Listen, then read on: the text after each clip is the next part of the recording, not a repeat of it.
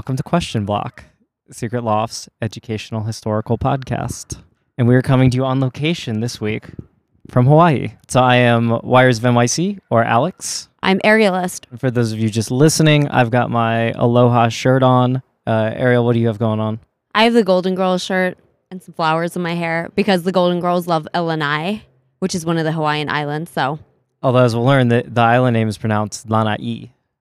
That's how the Golden Girls should have been pronouncing it. So let's get right into it. We're in Hawaii because my mom lives here. You're Hawaiian. I am not. I wasn't even born in Hawaii, but people born in Hawaii who are not descendants of the Hawaiians are referred to as locals. So I'm going to give you a quick rundown of the islands. Ready? Okay. Hawaii is an island chain in the South Pacific. It's over an active volcanic hotspot. There's an active volcano in the Big Island. There's eight main islands, seven of which are inhabited. Let's run down through the islands real quick. I've got a quick summary. So the island chain itself, 65 million years old. The newest island, Big Island. It has 63% of the entire archipelago's landmass, but only 13% of the people. It's a real big island. It's got active volcanoes. You and I have been around it. And it It's where we are now. Yes, and it was the birthplace of the first king of Hawaii who united Hawaii, King Kamehameha. Okay, jump to Maui, the Valley Isle. Maui has a population of about 140,000. It's got a super cool inactive volcano, Mount Haleakala, which has an awesome sunrise and sunset. Very popular tourist destination. The road to Hana, it's this road you drive where you see 15 different waterfalls as you drive. Wow. Sick road. Oahu, known as the gathering place. Oahu's where the capital is. The capital is the city of Honolulu. That's where Waikiki Beach is, the famous cool beach with white sands. It's where the North Shore is, where all the surfing big wave videos are filmed. Pearl Harbor. Pearl Harbor is there, the U.S. Naval Base. When you see Hawaii on TV, it's filmed in Oahu generally. Hawaii Five-O, oh, Magnum PI, and Gilligan's Island were all filmed on Oahu. So that's probably like the most cultural impact of the Hawaiian Islands. And we'll quickly go through the remaining ones. There's Kauai, the Garden Isle, The cute, the cute island. lots of nature. The Kauai king held out the longest against Kamehameha when he was uniting all the islands. Mark Zuckerberg has a house there. Did you ever see the photo of Mark Zuckerberg with his face completely slathered in zinc oxide? You mean every photo of him? He he's very uncomfortably riding like a robotic surfboard. That was taken in Kauai. There's Molokai, the Friendly Isle. They just do a lot of like pineapple and sugarcane production. And there was a leper colony there from 1866 to 1969. Kind of nice place for the lepers to hang out, I think. That was nice. yeah. colony. Lanai, or as you pronounce it, Lanai, the pineapple isle. They grow a lot of pineapples. There's one small town called Lanai City. 98% of the island is owned by Larry Ellison, the founder and chairman of Oracle. And the re- remaining 2% is owned by Hawaiians. There are no traffic lights on the island. Wow. Yeah. Uh, Yikes. yeah, we get. The, these lesser known islands have like weird stories. Like Niihau is the Forbidden Isle. So it was purchased by, I guess she was the Larry Ellison of her time. Elizabeth Sinclair purchased it in 1864 from the Kingdom of Hawaii for $10,000. And she passed it on to her descendants, the Robinsons. And no one can go there unless you're personally invited by the Robinson family. The last island is Kaho Olawe, which is the Target Isle. It has no source of fresh water. So during World War II and the following decades, They were an easy target. Yeah, the US Navy used it for live fire training exercises. So don't go there because there's still like unexploded shells and ordnance on that island. So that's your, your quick rundown of the islands. The interesting ones from, I guess, a cultural population standpoint that we'll mostly be talking about are the Big Island and Oahu, Maui, and Kauai. So let's talk about the ancient history. So we learned from some other podcasts and during our research that traditionally they thought Polynesians in longboard paddle boats came to the Hawaiian Islands in about 300 AD. It turns out that's recently been found to be incorrect. So now they have more accurate radiocarbon dating. So they think people didn't start settling the Hawaiian Islands until about 1000 AD. So there were two main waves of migration. So from P- Polynesian islands and then from Tahiti. Originally was settled like island by island and then just kind of steady growth throughout the history. They used the stars, right? The the Polynesians Polynesians didn't were have maps. they were awesome sailors. Hawaii is close to 2,000 miles from any other inhabited uh, area, so it is regarded as the most isolated population center in the world. So the Polynesians were very good sailors. Hawaiian wasn't a written language until after the missionaries got here in the 1800s, so no written records. Kind of hard for historians to figure out exactly what happened and who the kings were and everything else. So it was passed down through legends and storytelling where the, the recorded history picks up is with the unification of the islands. So the end of ancient Hawaiian culture to the Hawaiian kingdom. The reign of the Kamehamehas. King Kamehameha, What about the the ancient like code? the ancient Hawaiian code of kapu. We're violating it right now. Yes. So it was a, a heavily caste based society. So it's been compared to like ancient India. Also, men and women like weren't allowed to do pretty much anything together. And I forget which Kamehameha broke Kamehameha II ended kapu because he had he had tea with a woman. by eating in public with a woman uh, Gag. under the influence of a bunch of Christian missionaries. This is one of the few times Double gag. the Christian missionaries were the liberal ones who modernized and made them more tolerant. Yeah, the offense for violating kapu was death, like universally. I mean, the Christian missionaries actually like screwed up. Let's not. Yeah, they Oh, no, screwed no, not a lot of their stuff. Not to romanticize them. Took away cool- their language, A cool thing they did was develop a written Hawaiian language and ending kapu. but they for they forbid the language of hula and pr- basically all the traditions. Oh, yeah. they sucked. There will be no heroes in this podcast, as with many of them. I want to tell you some of the really the two main parts of kapu that I read about. So there was the kapu hili, which was a bunch of restrictions on how you could interact with the king or the chief. When entering a chief's personal area, you cannot come in contact with his hair or fingernail clippings. You may not look directly at him. You may not be in sight of him with your head higher than his. It's like as you're crawling around on the ground while you're near the chief, I thought you said you may not be inside of him, Inside of him. which is that would have been uh, amazing if as well. If the chief sees you and you're not below him, it's it's a yeah death. You cannot wear red and yellow feathers, which is a sign of royalty. And then there's the ai kapu, which is the the kapu system governing contact between men and women. So it's worse than just that they couldn't eat together. Men were considered sacred and women were considered profane. So it just They got that right. it forbid women from doing a bunch of stuff. So women could not eat pork. Women could not eat 67 of the 70 varieties of bananas. Women could not eat coconuts or touch them. Sounds very like sexual to me. It's like it's code for something. They had like coconut rope. They out of the coconut fibers or coconut fronds, they would weave rope. Women weren't allowed to touch those ropes. Some large fish were also kapu for women to eat. There's a an ethnobotanist who theorizes that the Hawaiians ate a lot of seaweed compared to other Polynesian cultures because there just wasn't other food for the women to eat. 'Cause They were like forbidden from eating a bunch of the dietary stuff. So don't romanticize, you know, kapu or how things were before the missionaries. Don't also romanticize the missionaries. One reason that the the Kamehameha may have abolished kapu, the second King Kamehameha the second. Can I guess? what? Because because he could he wanted to control women too better. You could if you can govern people under the same rule. It's like they think it's actually to get rid of any challengers because it took power away from all the chiefs under him. cool. so that it guaranteed that the Kamehamehas would be, and they were, kind of the only dynastic line in Hawaii. So how did Kamehameha come to power? So they don't know exactly when he was born. Again, no written records. So between the 1830s and 1850s, they think maybe the year Halley's Comet passed by, because that was seen as like a sign that he would unify all the islands. Yeah, they got rid of they. He had to be adopted because I think his his father knew that he was born around the comet and was like, "Uh oh, this guy's gonna succeed me, so I will kill him." So they had to like hide him away and raise him by regular people. The guess is 1758. There's a bunch of different myths of like where he was born. It's believed he was hidden in Waipio Valley on the Big Island. There also is belief that he was raised by a chief in Maui. So it's not totally clear even what his origin is. But I like the origin story that he was hidden from a vengeful father, like Kronos and Zeus.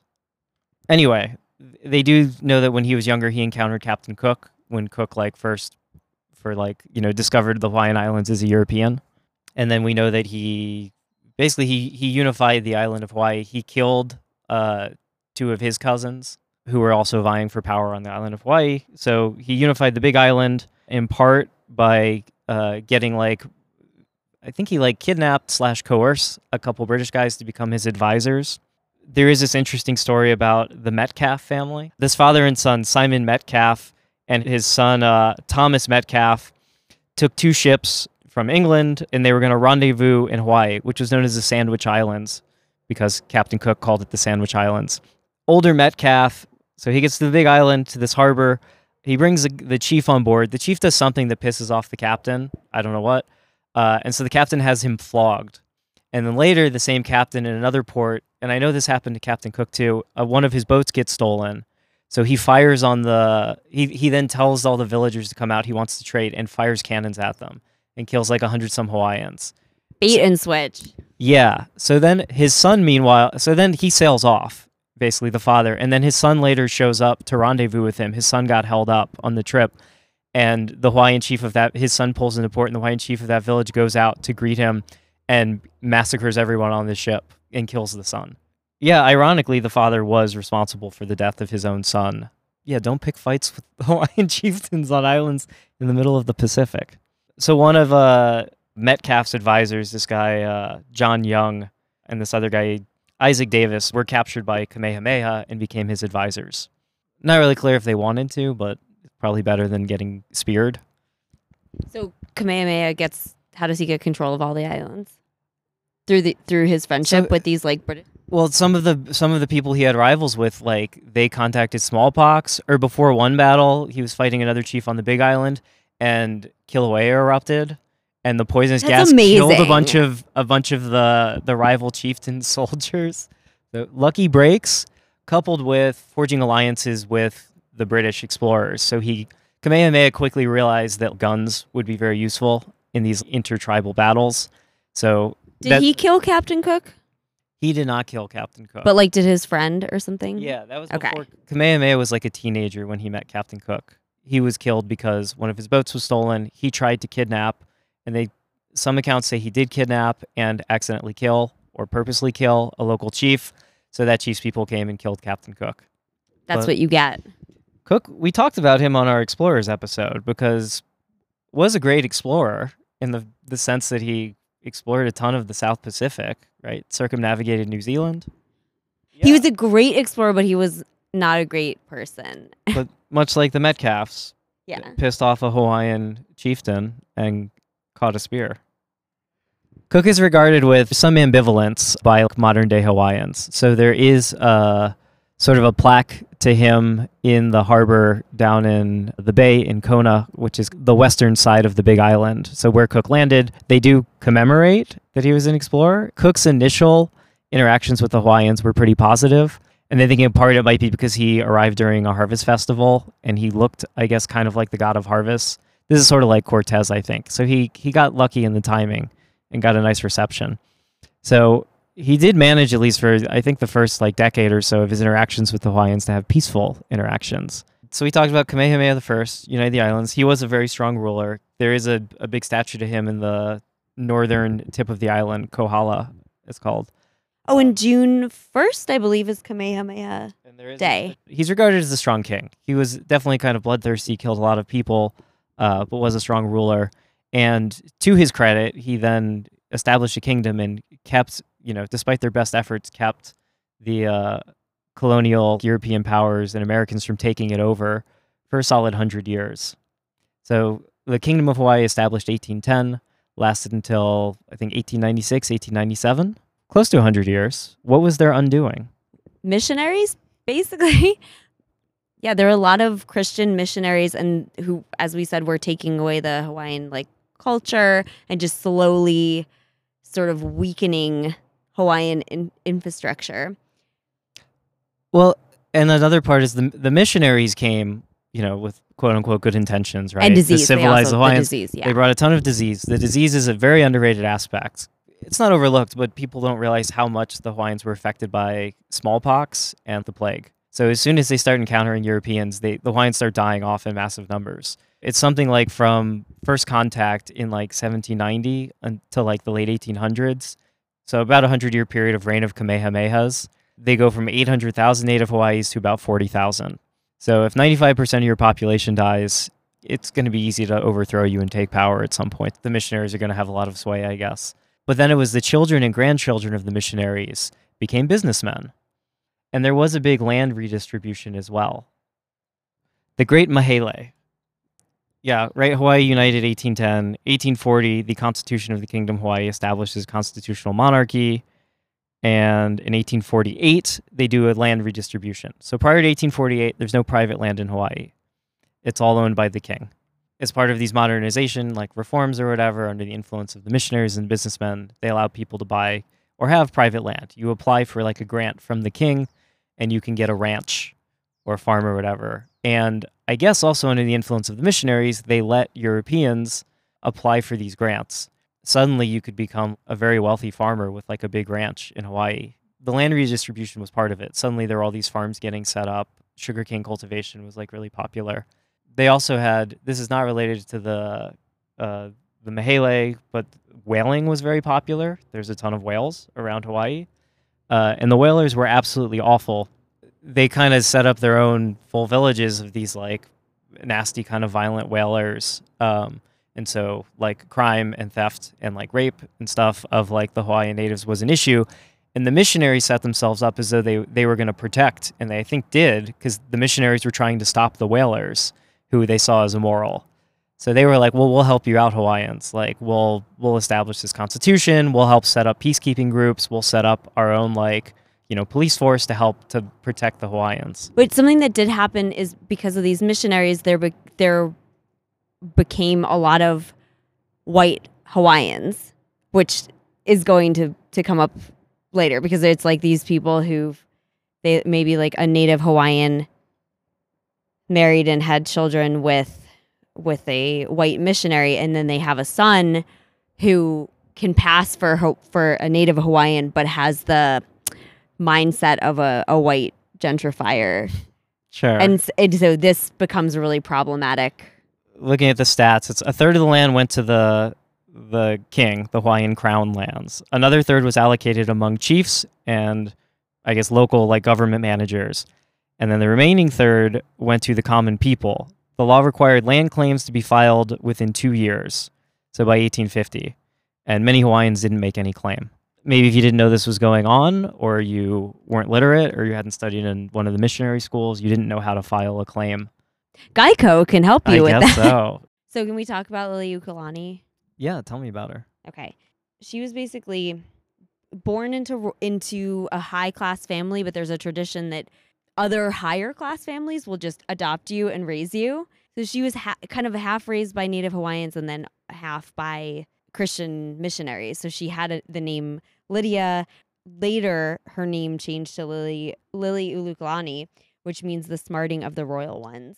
But she had a previous like birth name The smarting? Oh yeah. yeah, which yeah, but her previous birth name meant um tearful burning pains and sore eyes because a lot of her relatives died and these were seen as omens. So that was like her original name and then she got like a much better Oh, one. she had like a smallpox name. yeah, uh, she had a smallpox. Shout, name. shout out Petey's jokes on Instagram. Hey. We are in front of a volcano. Good Yes. question. We are. We are. Uh, yeah, my mom's backyard overlooks Mauna Kea. Mauna Kea, and I don't know how good the resolution is on the stream, but there's observatories on top of that volcano. And maybe they're looking at us stream It might be looking their street. She she gets to the throne because um her brother, the previous monarch, dies without any heirs, and so she is the the first and last queen of Hawaii. Yeah, because as we said, Hawaiians dying left and right. Her brother had been forced, and this was like the 1887 Constitution of the Kingdom of Hawaii. So she was. This is the bayonet constitution. Yes. Right. So Hawaii had a bunch of constitutions because if you remember, I just said they had one in 1840 that established the the monarchy. So, yeah, sh- they get another one 47 years later. she comes she's she like comes into office and she's like going through papers or whatever and she's like what is this what's this bayonet constitution i didn't i didn't sign this um So why was it called the Bayonet Constitution? because everyone was forced to sign it with threat of a bayonet Yeah, under under threat of overthrowing the monarchy, they the uh, wealthy landowners, most of them white, uh, and the businessmen like the sugar magnates, um, and the pineapple farm owners, uh, forced the king to sign this constitution that gave up most of the the monarchy's power. so liliuokalani she she begins working to annul this con- and she this constitution and she starts working on a new constitution and she's like i'm totally gonna be backed by like all my people in my cabinet uh, spoiler alert some of these people are like those shady shady white hawaiians that we talked about yeah, a bunch before of her cabinet was business owners. Oh, to be one one interesting point though is that the new con- the Bayonet Constitution was it was arguably a democratic reform but because it set up like That a- sounds so democratic. well, because prior to that they're a constitutional monarchy, right? True. Okay. So the bayonet constitution estab- this is the cover that they used when they passed it was like the, it was like they were like it's FUBU. Uh. well, they were like, we're going to have a democratic republic in voting. By the way, voting is limited only to people who are landowners or who make the equivalent of like $100,000 or more per year. So if they basically excluded all the native Hawaiians from voting um, and kept it for all the businessmen, but arguably it was more democratic than just having a monarchy where no one gets to vote on anything. Yeah, but Liliuokalani does not like this. She's like, I want my crown, I want my people. And the American and European businessmen, they're like, oh, this girl is gonna be trouble. So they they started this committee of safety. Do you think it was a committee of safety? Yeah, the naming of everything is like because before, prior to Committee of, of Safety or for Safety, they were the Hawaiian League. kind of like the coalition of the willing, Mhm. right? So they start this committee of safety, and it's basically to overthrow Queen Liliuokalani. So on January 16th in 1893, there's like sailors and marines. They they get on board the ship and they go to Honolulu Harbor. And they're like, we're gonna be neutral. We're not gonna like do anything sketchy. Um, Well, they were already anchored in the harbor. which is like, yeah, I'm, it, I'm like, come on, you guys So- are so gonna do something. So John sketchy. Stevens was like a min- a minister who was also like the main American representative on the island, and he was very in favor of annexation. And a lot of business owners by this point were also arguing for annexation. They wanted the U.S. to take over sovereignty of the islands. which would mean that you can make a lot of money off of them, but the people of the islands don't get the same They- rights. They, don't get to become American citizens, but and the main supposedly a big uh, none of the none of the glory, all Yeah. all of the guts, basically. and a big motivation was that the McKinley Tariff Act was passed in like 1890s, uh, which made it very expensive to import sugar and pineapples from the Hawaiian Islands. But if you become a territory, you don't have to pay the tariffs. So it was really just for a good discount on the on the exports. Uh, they wanted to they wanted annexation. Liliuokalani, she's like tries to resist. Um, she's she really doesn't want her people to be like hurt though, so she she says I will step down for a moment, and she thinks it's going to be temporary because again, she's like I'm backed by all my people. You know, we're to overthrow. We're to overthrow uh, this constitution and like go back to a monarchy, but that does not happen. She's imprisoned in her own palace, So- Iolani Palace. Yeah, and there's this whole kind of farce that goes on where the the like leaders of the uh, committee for safety walk up on the steps of the palace and read aloud a prox- proclamation saying that they've overthrown Liliuokalani and she's been deposed. And John Stevens, the like American representative and minister, recognizes it on behalf of America. He has like no authority to do this. The Department of State's not behind it, but he says like, okay, yes, you're now the rulers of Hawaii. and she is then released, but then forbidden to leave the island of Oahu. So she's basically like a POW. So while this was happening, uh, Grover Cleveland is the president of America, and he gets word of it, and so he he establishes he does like an investigation or whatever, and he's like, oh, this really is shady, um, and so he tried to kind of negotiate a settlement with Liliuokalani, and he was like, okay, well if if you just we'll reestablish you as the ruler of the Hawaiian Islands um, and reestablish a monarchy, but you can't kill any of the people who just overthrew you or imprison them. You have to give them amnesty. And this is a pivotal moment because Liliuokalani chose the path of vengeance. and she was like, no, they've totally, you know, we don't have Kapu anymore, but they've totally violated like sovereignty and they overthrew the kingdom. I'm going to kill these people. They're going to be beheaded. Uh, so Grover Cleveland's like, oh, yeah, can't really, can't really back that. Um, they weren't going to. They would have found a reason to. Anyway, come on. I mean, it's also wild that she's because it's it's wild that she is a person of color that is in at this like time period th- that's going to yeah. Washington. She's going to the. She's a woman POC who's like going to the White House. you know, in in this time, it's it's pretty dope. Like she's like, "Give me back my crown." Yeah, so she does she petitions and then but meanwhile uh Grover Cleveland's term ends, McKinley becomes president. Um, he's much more like nationalist. He kicks it over to Congress and uh, Congress is like, "Yeah, we see nothing wrong here. It seems okay." Um, and so nothing really gets done and so yeah, Liliuokalani is deposed and the Committee for Safety uh, takes charge and the new president is David, David Kalakaua, No, no, that's the Hawaiian king. Oh. the who new. takes over from Liliuokalani. Oh yeah, the Dole, the new it's Sanford Dole. Sanford Dole. Yeah, yeah, Sanford Dole, whose brother James Dole later starts the Dole Pineapple Company. Yep. Sanford Dole, real real scumbag. Yeah, so Sanford Dole is the chief representative or whatever. Uh, they agitate for annexation, um, and it takes just like a, f- a few years, right? And then America does annex Hawaii, and then sev- they d- they don't want to convert. So they annex it; it's under American control, but they don't convert it into a territory until a couple years later.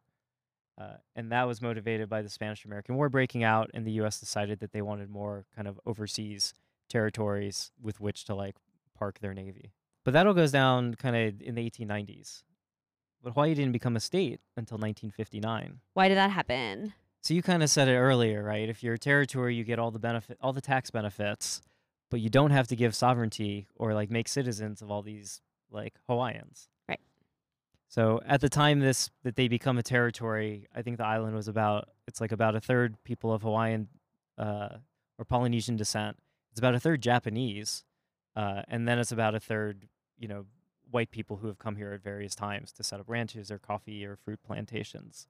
Um, and so, if they become a state, suddenly like those two thirds of people are going to get the right to vote, and they'll probably take over like the state government. So instead, they keep kind of putting off statehood. But uh, why did it? Why did it happen then? in 1959? Yeah, why did the U.S. like change their mind? So it took a very long. Oh, one other thing that happened too, by the way, is the the Native Hawaiians who did have some power. Uh, they themselves supposedly were discriminating against the Japanese and didn't want to have have to share equal rights with the Japanese laborers. Uh, or the, there were Portuguese laborers. That's where the ukulele came from. It's actually Portuguese. Um, but yeah, there's lots of there's discrimination all around. But why? Okay, but why? Why has it finally become a state? Because after World War II, uh, Americans had become become comfortable enough with Hawaiian culture that it really felt like. You mean they loved tiki culture and they were like, we want that. and surfing had become very popular. Um, but yeah, it's it's because uh, right, particularly Pearl Harbor happened, but then throughout World War II, the Hawaiians demonstrated like you know they signed up. They were they like fought with America. Um, they they helped out and sacrificed a lot, uh, and so they were then considered basically as Americans. They had demonstrated their loyalty. Someone said that they love tiki culture. Yeah. Oh, maybe we'll talk about. well, we're going to talk about it now. Let's talk about the you you did the history of tiki culture or the history of surfing. I mean, yeah, we or really just right. The history of tiki culture, what we call tiki culture, is really just Polynesian, right? Like Appropriation. appropriation, more or less, right? It's like uh, you know Polynesian tattoo designs and making stuff out of like you know, uh, I guess it includes like leis, It includes like So let me tell you about the carved lei. statues. Let me tell you about the lei because the, the lei is it is a traditional thing that is still used. It's the like a Hawaiian ceremonial garment, sort of object, I guess. It's a it's a flower necklace. yeah. Well, it can be flowers or also fronds, like palm fronds, like rosen or, or wo- uh, woven into a necklace or a head a headpiece. And a lot of times, when people would arrive to Hawaii by boat, they would be greeted by a lei being placed on their their neck or like on their head. Nice. Yeah so that's like the lay com- uh, the lay common and it's also it's not proper etiquette to like ever refuse a lei so if you're allergic to flowers you just have to be like okay Rough. give it to your spouse or your friend who's with you there's also may 1st is also called lay day as opposed like May first is Lay Day instead of May Day. it's Day. Lay Day and May Day. You know the, but it's it's kind of similar. Like across all cultures, it's like a celebration of like flowers and spring and um. Every island has its own designated lei, which with which represents a harmonious marriage of texture and color. So Hawaii has the lua, Oahu has the lima, Maui has the lokelani, Kauai has the mokihana, Malo- Mal- uh, Molokai. Am I saying that right? Molokai, the Molokai. island, Yeah. has the kukui. Lanai. Lanai, Lanai. has the kino- quinoa. Ni hao. Niihau has the poo poo. hmm the poo poo platter of leis, and Kahoolawe has the hina hina. So those are like the different leis that are signature for each island. There's one other thing that's kind of like inappropriate. You shouldn't give a closed or tied lei to a pregnant woman. So it's bad luck for an unborn ch- child. So they have open ended ones, kind of like a a, of a a crown or a headband. Yeah, a scarf, scarf. that you would give to a pregnant woman. But it's still, um, your Alex, your mom gives us them when we arrive from the airport, Yeah. and they're yeah, they're really pretty. You can get them at the supermarkets here, like just in the in the produce section. They have like leis in little oyster containers. So it's it's I think it's a nice tradition, and it's not. You know, it kind of still is what it is. Like giving someone a lei is still like a nice thing, and it's not appropriation to do that. I, I think it's Mhm. it's a nice like gift. Um, yeah, it's just a gift that is nice that you can still do. Well, since you're talking about flowers, it reminded me of the pineapple, right? Because we talked about the. Oh yeah, company. not even from Hawaii. Not even native to Hawaii. It's from South America. Uh, Hawaii just, I mean, absolutely everything grows here, but that's why pineapple was so popular to grow in Hawaii. Um, probably the same with sugar. I'm I'm I'm sure sh- sugar also isn't native to Hawaii. It was you know imported from Brazil. But the uh, the pineapple, uh, people were very obsessed with it. Europeans were obsessed with it. They were like, "Oh, it's like uh, it looks like a little man with like a crown." They they were paying like through the wazoo for them, and they couldn't grow them in Virginia. They tried to grow them in Virginia, did not work. You know, tried to grow them in a lot of different places, but you need a lot of land, you need the right conditions, and eventually they were like, "Oh, why don't we try growing them in Hawaii?" It's the quintessential New World fruit, right? So Columbus actually was the first European to receive a pineapple. So on his very first trip, he got one. Um, Lucky dude. I guess as a gift from a, a king. And That's where like, pineapple pizza. island. There was like the Italians and the pineapples. There you go. There you go. But yeah, Hawaii, uh, Hawaiian or pineapples are the fruit of the official like fruit of Hawaii, but it's Not native. yeah not native. The official bird, I actually oh the uh the nene it's the nene, in the official dance, which No. is sort of like a fancy turkey chicken. we've seen them. They're really they're really majestic and cool. Yeah, they got yeah big tail feathers. Yes. All right. Shall we talk about the hula, which kind of I feel like goes with the Yeah, we can talk about both. I guess hula and luau's go Yeah, I together. mean, the- there's uh, hula dancing luau's- at the luau. There's not much to explain. It's it's a feast with family. Um, it's big, you know, now done at hotels for tourists, but it is a, a cultural event that has, uh, you know, a lot of his historical significance and like a it's community like the family thing. cookout.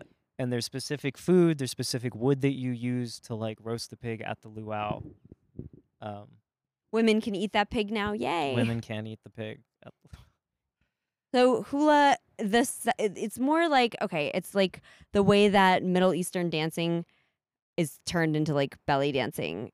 It's it's the sexualization of hula and like the dashboard hula girls. That's kind of like the icky part of it. Hula is a it's a cultural dance. It also played it had an important significance when the Hawaiian language was banned because it was the only way to like communicate and pass these like s- ancestral stories down. so the chanting is a really big part of hula. So it's not just the dance; it's the whole performance, which includes somebody chanting, and they're generally they're going to be telling a story in you know in Hawaiian.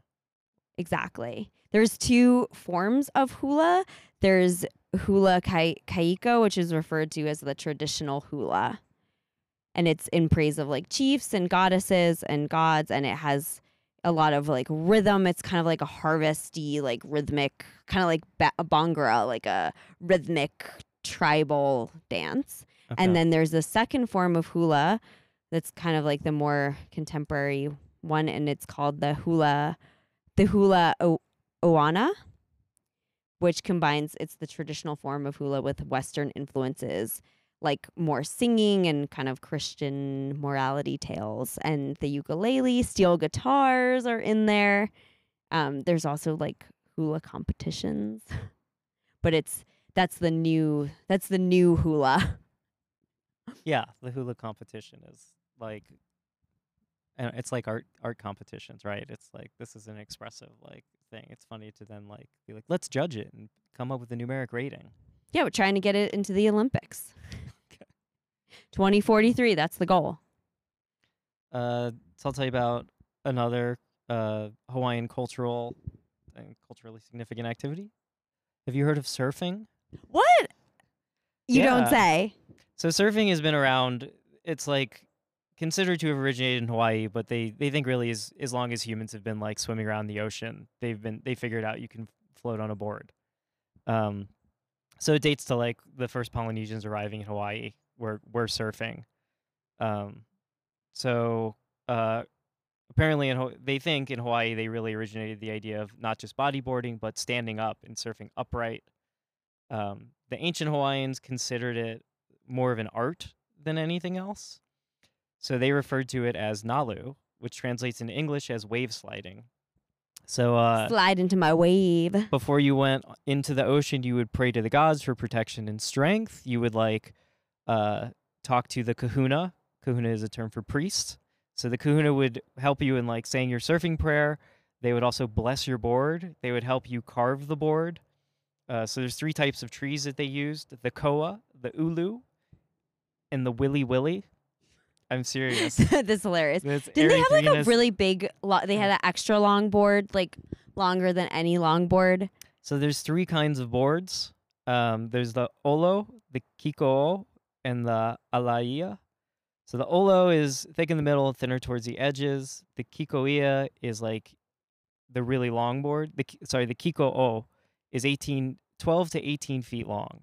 Holy. So it's like super long board. I think the longest longboards you buy these days are maybe like, you know, 12 to 14 feet.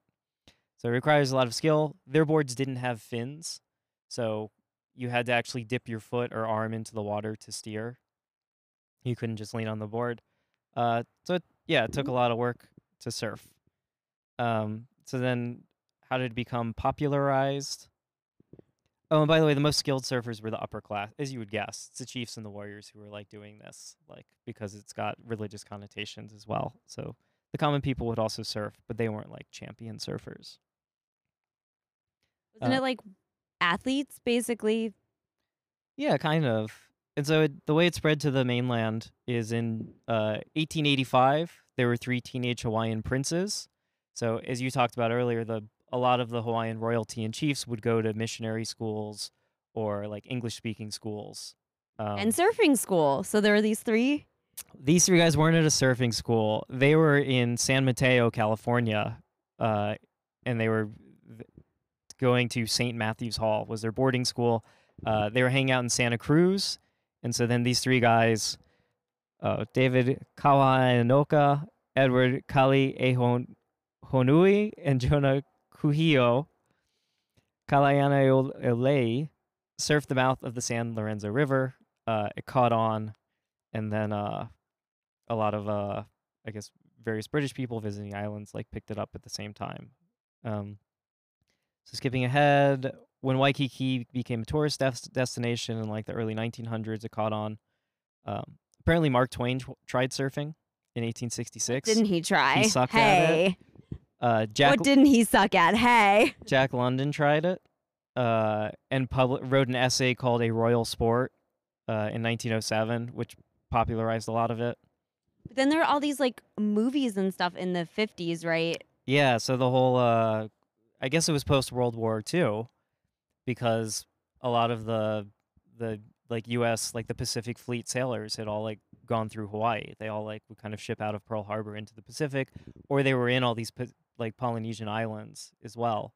Uh, so they picked up. That's where tiki culture came from. Those guys returning back home and bringing with them aloha shirts and the little carved wooden statues they'd maybe picked up as souvenirs, uh, strong rum drinks that they maybe were drinking while they were overseas, and surfing.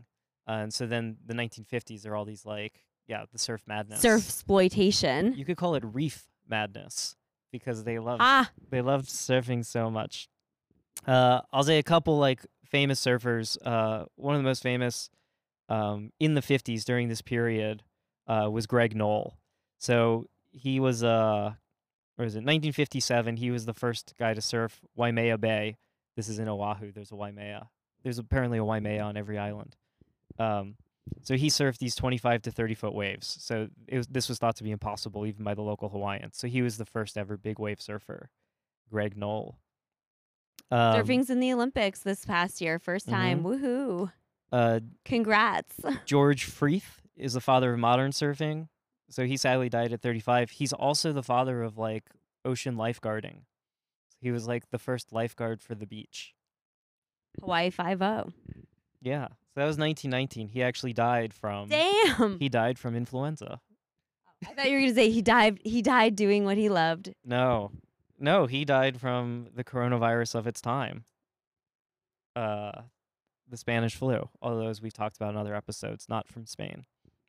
Okay, so tell me about the Aloha shirt.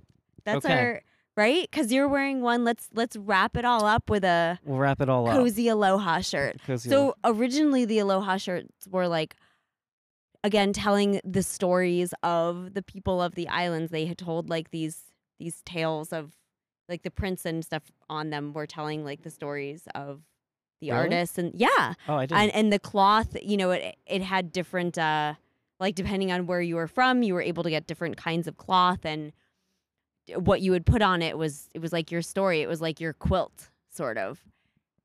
Uh, no way. Yeah. I didn't know that. Yeah, yeah. I I I learned this on the airplane. They had a, a video about it Okay. on, on Air Hawaii. Nice. Yeah, what I what I read, my findings were just that it like kind of in the 1920s, it started being mass produced. Right. So I'm talking about before it was mass produced, you'd have like the aloha shirt of like your family or whatever. Oh no way. yeah. Okay.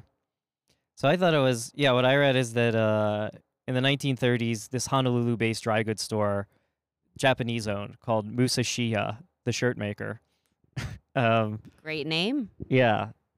Uh, started making shirts out of colorful Japanese prints.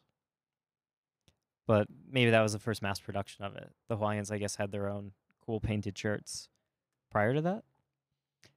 Anyway, the the reason it caught on and later led to Casual Friday is that in 1946, so just after World War II, the Honolulu Chamber of Commerce funded a study. It's funny they did a study. They funded a study of Aloha shirts uh, to see if they would be good as comfortable business clothing to be worn during the hot Hawaiian summer. The Hawaiian Chamber of Commerce passed a resolution allowing their employees to wear uh, Hawaiian shirts from June to October. It's like the don't wear white after Labor Day. Yeah. Don't wear white shirts or the don't wear aloha shirts after Labor Day. Yeah, so from June to October, and then in 1947 they established the Aloha Week, which is uh, like a cultural festival. It's a week long casual Friday. yeah, now it's a month long. In 1991 it was extended to Aloha festivals, and it's a month long kind of Hawaiian cultural festival. I think in June, uh, in Hawaii. So probably a good time to visit. Um. So yeah, Ho- Aloha Week spread, but uh, around the same time as as Aloha Week catching on in 1962, uh, the Hawaiian Fashion Guild. Uh, this is great. They they ran what they called Operation Liberation, and they distributed two Aloha shirts to every member of the Hawaii House of Representatives With a the Hawaii t-shirt Senate. cannon. They they shot it out the vol- volcano. Shot it through their office window. They shot it out the volcano. They're like through the lava tubes. Yeah.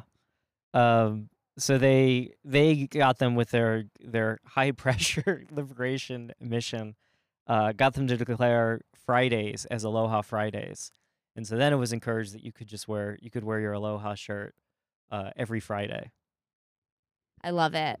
and so yeah, that kind of caught on. Um, through the 60s and 70s and eventually spread to the mainland in the 1990s with the creation of Casual Friday. And Levi's, thank you. And Levi's took advantage of the kind of They're like, what would go great with our khakis? Hmm. So they ran their own Operation Liberation and sent pamphlets to I think 25,000 businesses with a guide to Casual Friday fashion, the cornerstone of which is the Dockers khaki. And the Aloha shirt. I don't even think Aloha shirt is. They just push Dockers real hard, which is why the uniform of Silicon Valley and most businesses now is khaki pants. I thought they were like, this is what will go really good with the khakis and not make you look like a weird pedophile. But Casual Friday, I don't think really in the mainland. I mean, maybe in California, but you still don't see too many uh, Hawaiian shirts on Casual Friday. I didn't say the pamphlet worked, just, you know, they were suggesting. Oh, all right. And now you can, if you come to Hawaii, you can fi- go to the vintage stores and you can find some like really cool vintage Aloha shirts, or you can like get them locally. You can also look on Etsy because there's some cool like female owned Aloha companies that they like. There's they uh combine botany and like nature preservation with patterns on the shirts. It's pretty cool. Yeah. So now in Hawaii, uh, because now that business casual is every day of the week on the mainland, in Hawaii you can wear an aloha shirt any day, and it's weird to wear a suit to like a formal gathering. It's kind of expected that you're gonna wear a cool aloha shirt. There are many. The prints have evolved, so there's now subtle prints. So they, there's the reverse print where actually the inside of the shirt is bright and the outside not this. This is regular print. Like you just flip your shirt inside out. Um, and then Hawaii also is responsible for the phrase TGIF. I did know not that? know that. That's Yeah, amazing. your final Hawaii factoid, I think, is uh, TJF. The phrase comes from uh, these musicians, Kimo Kahoano and Paul Natto, in their 1982 song, It's Aloha Friday, No Work Till Monday.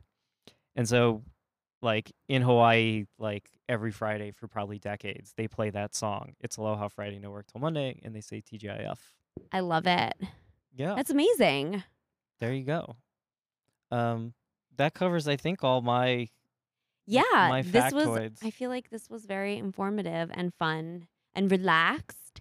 And the sun is set here in Yes. Hawaii. The sun has set here on the Big Island, so I guess we'll uh we'll sign off. We shall. So if if you've been with us for this long, then you obviously feel some kind of way, and it's a good way, and you should leave us five stars.